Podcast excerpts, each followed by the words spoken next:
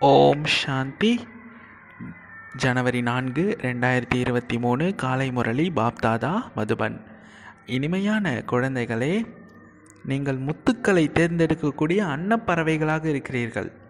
அன்னப்பறவை வந்து பாலும் தண்ணியும் ஒன்றா வச்சா பால் மட்டும் எடுத்துக்கும் தண்ணியை வச்சிரும். அந்த மாதிரி நம்ம கலியுகத்தில் தான் இருக்கோம்.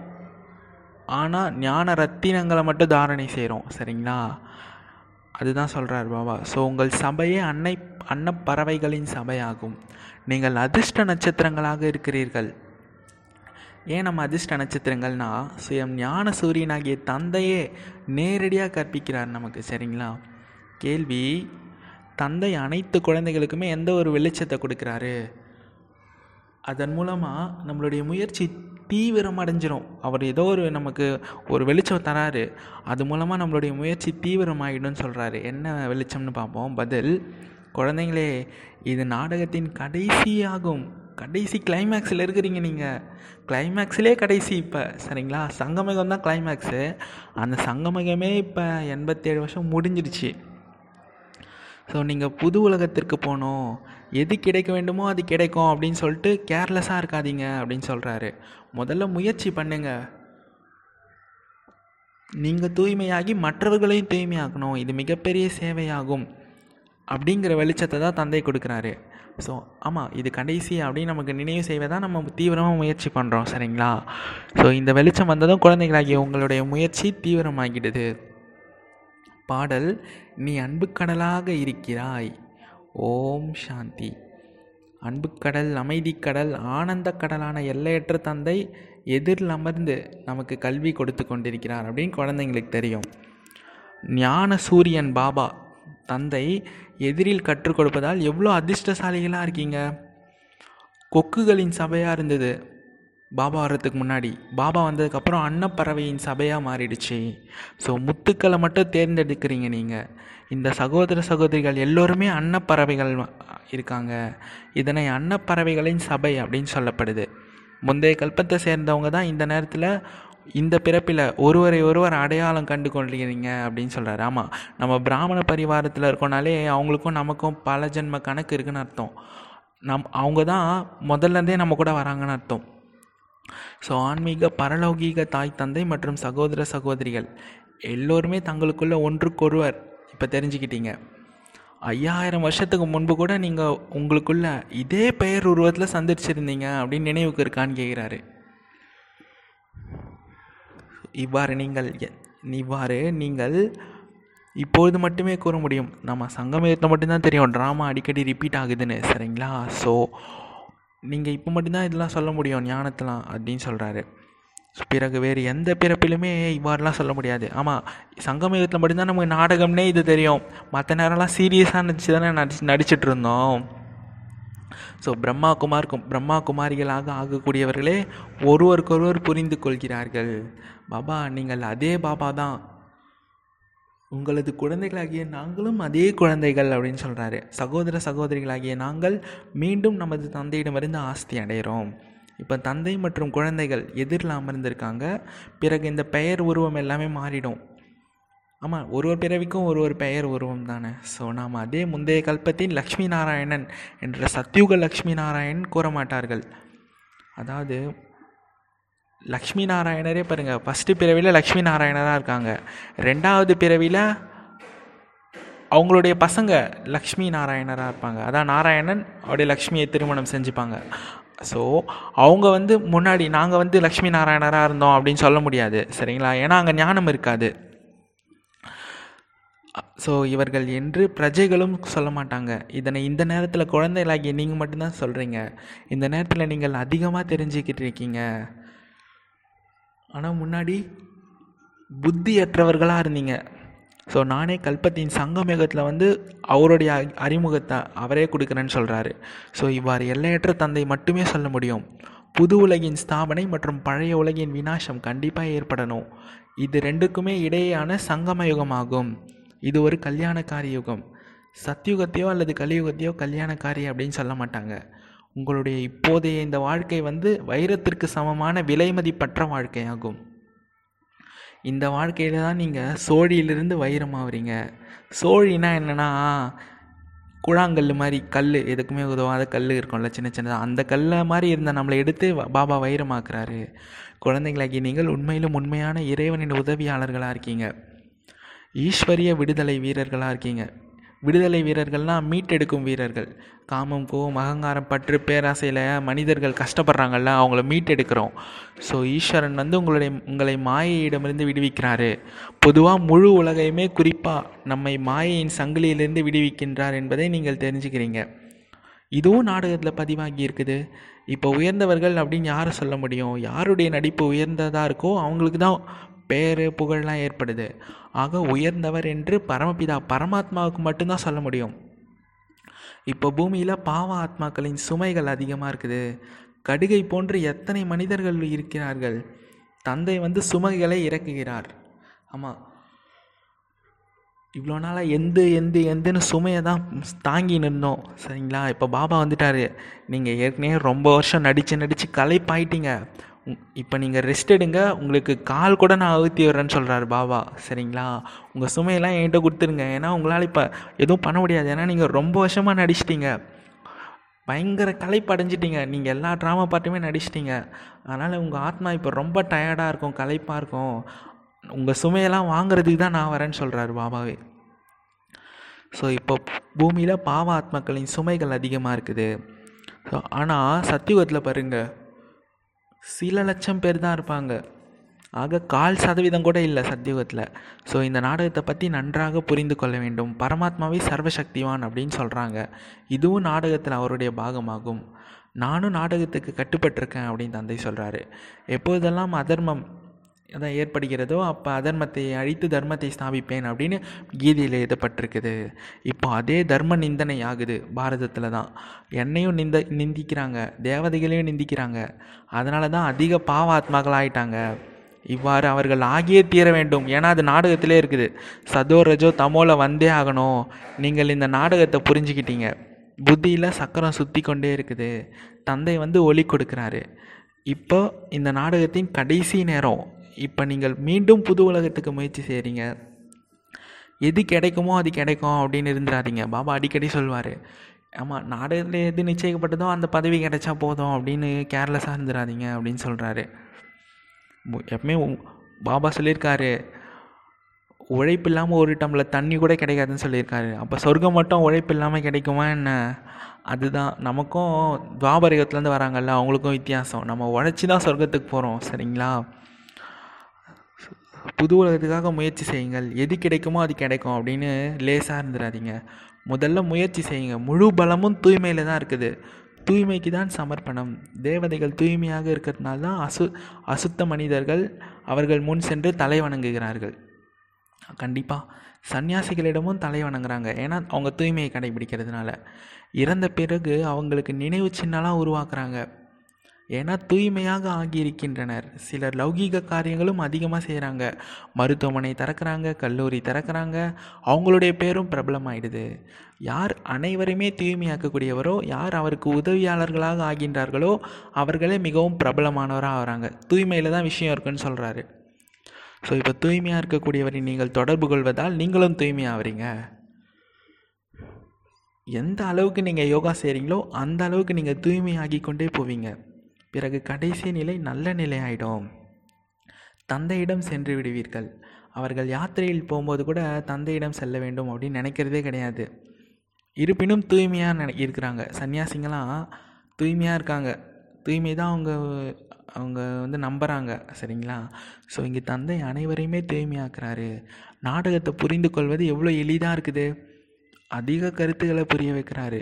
இருந்தாலும் தந்தை மற்றும் ஆஸ்தியை நினைவு பண்ணுங்கள் ரெண்டே விஷயந்தான். ஆ ஆ அப்பா ஆஸ்தியை நினைவு பண்ணும்.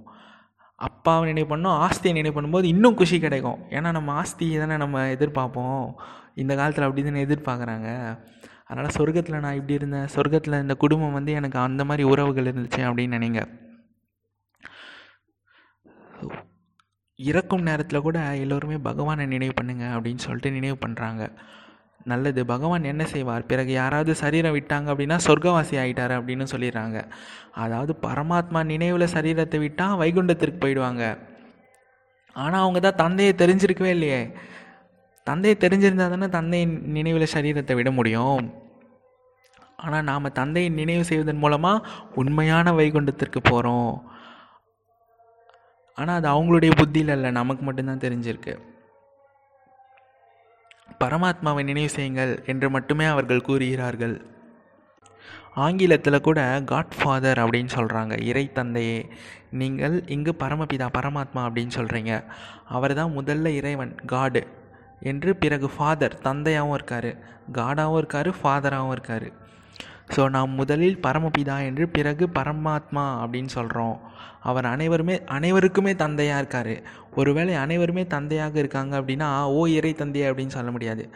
கீதையில் சொன்ன மாதிரி எல்லோருமே பரமாத்மா அப்படின்னு சொல்லிட்டாங்கன்னா அப்புறம் நம்ம யாரை போய் கும்பிடுறது? நம்மளே நம்ம தான் கும்பிட்டுக்கணும். ஸோ அவர் ஒவ்வொரு வேளை அனைவருமே தந்தையாக இருக்காங்க அப்படின்னா ஓ காட் ஃபாதர் அப்படின்னு சொல்ல மாட்டாங்க. சின்ன விஷயத்த கூட புரிஞ்சிக்க முடியாமல் இருக்காங்கன்னு சொல்கிறாரு ஆனால் தந்தை உங்களுக்கு எவ்வளோ எளிமையாக புரிய வைக்கிறாரு? மனிதர்கள் துக்கப்படும் போது தான் தந்தையை நினைவு பண்ணுறாங்க மனிதர்கள் தேக அபிமானத்தில் இருக்காங்க. பிறகு தேகமற்ற ஆத்மாவை நினைவு பண்ணுறாங்க பரமாத்மா சர்வவியாபி அப்படின்னு சொல்லி பிறகு ஆத்மா ஏன் சர்வவியாபின்னு சொல்லிட்டீங்க. பிறகு ஆத்மா ஏன் நினைவு செய்ய வேண்டும்? ஆத்மாவில் எதுவும் ஒட்டாதுன்னு வேற சொல்கிறீங்க அப்படின்னா தேகமற்றது ஆத்மாதான் ஏன் நினைவு செய்கின்றது? பக்தி மார்க்கத்தில் ஆத்மாவே பரமாத்மாவை நினைவு செய்யுது. ஏனெனில் துக்கத்தில் இருக்கிறது. ஆமாம் நம்ம பக்தி பண்ணுறதே துக்கத்தில் இருக்கிறது தானே பக்தியே பண்ணுறோம் வந்து காப்பாற்றுங்க யாராவது அப்படின்னு சொல்லி கடவுளை கும்பிட்றோம். ஸோ எந்த அளவுக்கு சுகம் கிடச்சிருக்கோ அந்த அளவுக்கு நினைவு செய்ய வேண்டி இருக்காது. இருக்கிறதுலே பெரிய இந்த சங்கம யுக பாபா சொல்லுவார் பாபா வந்து ஏழை பங்காளன். சரிங்களா? இந்த ட்ராமா என்ன பண்ணோன்னா ரொம்ப அதிர்ஷ்டசாலிகளை வந்து சங்கம் யுகத்தில் கடைசியாக ஏழையாக பிறக்க வச்சிரும். ஏன்னா அப்போ தான் அவங்க தந்தையை தேடி வருவாங்க நினைவு பண்ணுவாங்க. இதுவே அதிர்ஷ்டம் குறைவாக இருக்கவங்கள என்ன பண்ணுன்னா பெரிய பணக்கார குடும்பத்தில் செல்வந்தர் வீட்டில் பிறக்க வச்சிரும் இந்த சங்கம் யுகத்தில். ஸோ தந்தைக்கிட்டேருந்து பிரிஞ்ச மாதிரி ஆயிடுச்சா? அதுதான் சொல்கிறாரு ஸோ இது படிப்பாகும். லட்சியமும் தெளிவாக இருக்கணும். இதில் குருட்டு நம்பிக்கைக்கான விஷயமே கிடையாது. நீங்கள் அனைத்து தர்மத்தை சார்ந்தவர்கள் பற்றியுமே எல்லாமே தெரிஞ்சுக்கிட்டீங்க. இந்த நேரத்தில் அனைவருமே வருகை தராங்க. இப்போ மீண்டும் தேவி தேவதா தர்மம் சரித்திரம் திரும்ப நடைபெற போகுது. இது புதிய விஷயமே கிடையாது. கல்பகல்பமாக நடக்குது. இது நடந்துக்கிட்டே தான் இருக்கும். கல்பகல்பமாக நாம் ராஜ்யத்தை அடைகிறோம். அந்த எல்லைக்குட்பட்ட விளையாட்டு திரும்பவும் நடைபெறுவது போன்று இது எல்லையற்ற விளையாட்டாகும். அரைக்கல்பத்திற்கான நமது எதிரி யாருன்னு கேட்குறாரு ராவணன். நாம் சண்டையிட்டு ராஜ்யத்தை அடைவது கிடையாது. இம்சைக்கான யுத்தமே நமக்கு கிடையாது. மகாபாரதம் மாதிரி கௌரவர்கள் பாண்டவர்களுக்கு இடையில் யுத்தம் நடக்கலை. மகாபாரத யுத்தம் நமக்குள்ளே நடக்குது. நமக்கும் மாயைக்கும் நடக்குது. ஸோ வெற்றி அடைவதற்காக ஆயுதங்கள்லாம் எடுத்து சண்டை போடுறதுக்கான அவசியமே நமக்கு கிடையாது. இது வெற்றி தோல்விக்கான விளையாட்டுன்னு சொல்கிறாரு ஆனால் தோல்வியும் சூக்ஷமமானதெனில் வெற்றியும் சூக்ஷமமானது ஆகும். மாயை தோத்தா தோல்வி மாயையை வென்றால் வெற்றி. மனிதர்கள் மாயை என்ற வார்த்தைக்கு பதிலாக மனம் அப்படின்னு போட்டாங்க. எனில் தவறானதாகிச்சா? ஸோ இந்த நாடகத்தில் விளையாட்டாகும். முன்கூட்டியே உருவாக்கப்பட்டது. தந்தை சுயம் அமர்ந்து புரிய வைக்கிறாரு. படைப்பவரே வேறு எந்த மனிதர்களுமே தெரிஞ்சுக்கல. அப்படின்னும் போது அவருடைய அறிமுகத்தை எப்படி கொடுக்க முடியும்? படைப்பவர் ஒரே ஒரு தந்தை தான் மற்றபடி நாம் எல்லோருமே படைப்புகள். ஆக கண்டிப்பாக நமக்கு ராஜ்ய பாக்கியம் கிடைத்திருக்கணும் இல்லையா? பரமாத்மா சர்வவியாபி அப்படின்னு மனிதர்கள் சொன்னதால் அனைவருமே படைப்பாளர் ஆகிட்டாங்க அது பெரிய தவறு அப்படி சொல்லக்கூடாது. படைப்புகளை நீக்கிவிட்டனர். எவ்வளோ கல்புத்தி ஆகிட்டாங்க துக்கமானவர்களாக ஆகிட்டாங்க. நாம் வைஷ்ணவர்கள் விஷ்ணுவின் குலத்தை சார்ந்தவர்கள் என்று தனது மகிமைகளை மட்டுமே சொல்கிறாங்க அதாவது நாம் பாதி தேவதைகள் தேவதைகள் வைஷ்ணவர்கள் அப்படின்னு நினச்சிக்கிறாங்க. உண்மையிலே வெஜிடேரியன் என்பதன் முக்கிய பொருள் எதுனா அஹிம்சா பரமோ தர்மம். தேவதைகள் மிக உறுதியான வைஷ்ணவர்கள் அப்படின்னு சொல்லப்படுது. அவ்வாறு தன்னை பக்கா வைஷ்ணவர்கள் என்று கூறிக்கொள்பவர்கள் நிறைய பேர் இருக்காங்க. ஆனால் லக்ஷ்மி நாராயணருடைய ராஜ்யத்தில் வைஷ்ணவ சம்பிரதாயத்தில் தூய்மையாக இருந்தாங்க. இப்போது அந்த வைஷ்ணவ சம்பிரதாய ராஜ்யம் எங்கே இருக்குது? இல்லையே. ஸ்தாபனை பண்ணுறதுக்கு தான் பாபா வந்திருக்காரு. ஸோ இப்போ நீங்கள் பிராமணர்கள் ஆகியிருக்கீங்க நீங்கள் பிரம்மா குமார் குமாரிகளாக இருக்கீங்க கண்டிப்பாக பிரம்மாவும் இருப்பார். அதனால தான் சிவவம்சி பிரஜாபிதா பிரம்மா வம்சத்தினர் என்று பெயர் வைக்கப்பட்டிருக்கு. சிவபாபா வந்திருக்கிறார். அவர் பிராமண சம்பிரதாயத்தை படைக்கிறாரு. பிறகு அந்த பிராமணர்கள் தேவதைகளாக ஆகிறாங்க இப்போ நீங்கள் சூத்திரரிலிருந்து பிராமணர் ஆகியிருக்கீங்க அதனால் பிரம்மா குமார் குமாரிகள் அப்படின்னு சொல்கிறாங்க விராட ரூப சித்திரத்தின் மூலமாக புரிய வைக்கிறது ரொம்ப நல்லது. விராட ரூப சித்திரம்னா பகவத்கீதையில் கிருஷ்ணர் வந்து அர்ஜுனனுக்கு ஞானம் சொல்லும்போது தன்னுடைய ரியல் அவதார் உண்மையான அவதாரத்தோட காட்சி காட்டுவார்ல அர்ஜுனனுக்கு. அதான் வந்து விராட ரூபம் சரிங்களா? ஸோ அதை வச்சு புரிய வைங்க அப்படின்னு சொல்கிறாரு விஷ்ணுவுக்காக தான் விராட ரூபம் காண்பிக்கப்பட்டது. விஷ்ணு மற்றும் அவரது ராஜ்யம்தான் விராட சக்கரத்தில் வருகிறார்கள். ஸோ இவ்வாறு பாபாவின் சிந்தனைகள் நடைபெறுது. நீங்கள் ஞான சிந்தனை செய்தால் உங்களுக்கு இரவில் தூக்கம் கூட வராது. இதே சிந்தனை தான் ஓடிக்கிட்டு இருக்கும். காலையில் எழுந்து தொழில் போன்றவற்றை ஈடுபடுங்கள். காலையில் இறைவனை நினையுங்கள் அப்படின்னு கூட பாடுறாங்க. நீங்களும் யாருக்காவது அமர்ந்து புரிய வச்சிங்க அப்படின்னா ஆஹா இவர்கள் என்னை மனிதனிலிருந்து தேவதை பிச்சைக்காரனிலிருந்து இளவரசராக ஆக்கி இருக்கிறார்கள் அப்படின்னு சொல்லிட்டு அவங்க சந்தோஷப்படுவாங்க. ஸோ முதல்ல அலௌகிக சேவை செய்யணும். பிறகே ஸ்தூல சேவையாகும். ஆர்வம் வேண்டும். குறிப்பாக தாய்மார்கள் தான் மிக நல்ல முறையில் சேவை செய்யணும்னு சொல்கிறாரு தாய்மார்கள் யாருமே தொல்லை கொடுக்க முடியாது. தாய்மார்கள் கிட்ட போய் யாரும் தொல்லைலாம் கொடுக்க மாட்டாங்க. காய்கறி விற்பவர் தானிய தானியம் விற்கிறவங்க வேலை செய்கிறவங்க போன்ற அனைவருக்குமே இப்போ புரிய வைங்க.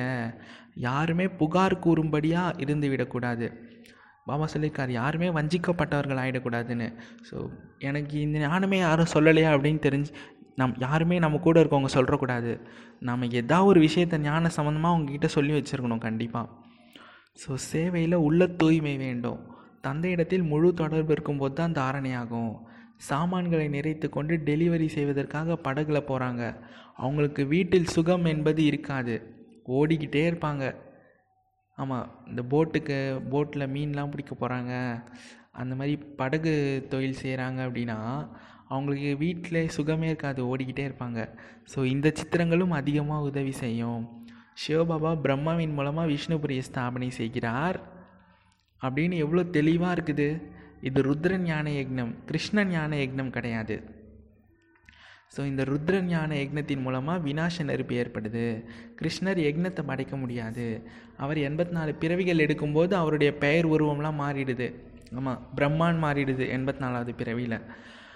மேலும் எந்த ரூபத்திலுமே கிருஷ்ணர் இங்கே கலியுகத்தில் வர முடியாதுன்னு சொல்கிறாரு கிருஷ்ணரின் பாகம் அதே ரூபத்தில் வரும்போது தான் திரும்பவும் நடக்கும். அதான் சத்தியுகம் வரும்போது தான் நடக்கும்னு சொல்கிறாரு நல்லது பாபா. இனிமேலும் இனிமையான காணாமல் போய் கண்டெடுக்கப்பட்ட செல்லமான குழந்தைகளுக்கு தாயும் தந்தையும் ஆகிய பாப் தாதாவின் அன்பு நினைவுகளும் காலை வணக்கமும். ஆன்மீக குழந்தைகளுக்கு ஆன்மீக தந்தை நமஸ்தே. ஆன்மீக தந்தைக்கு ஆன்மீக குழந்தைகளை நமஸ்தே. தாரணைக்கான முக்கிய சாரம் ஒன்று உண்மையிலும் உண்மையான இறைவனின் உதவியாளர்களாகி அதாவது ஈஸ்வரிய விடுதலை மீட்பு படையாகி அனைவரையும் மாயையிடமிருந்து மீட் விடுவிக்க வேண்டும். பாருங்க அழகாக சொல்கிறாரு உண்மையிலும் உண்மையான இறைவனின் உதவியாளர்கள் நாம் தான் இந்த டைமில் ஸோ நம்மளுடைய வேலையே என்னென்னா மாயைக்கிட்ட மாட்டியிருக்கவங்கள விடுவிக்கிறது.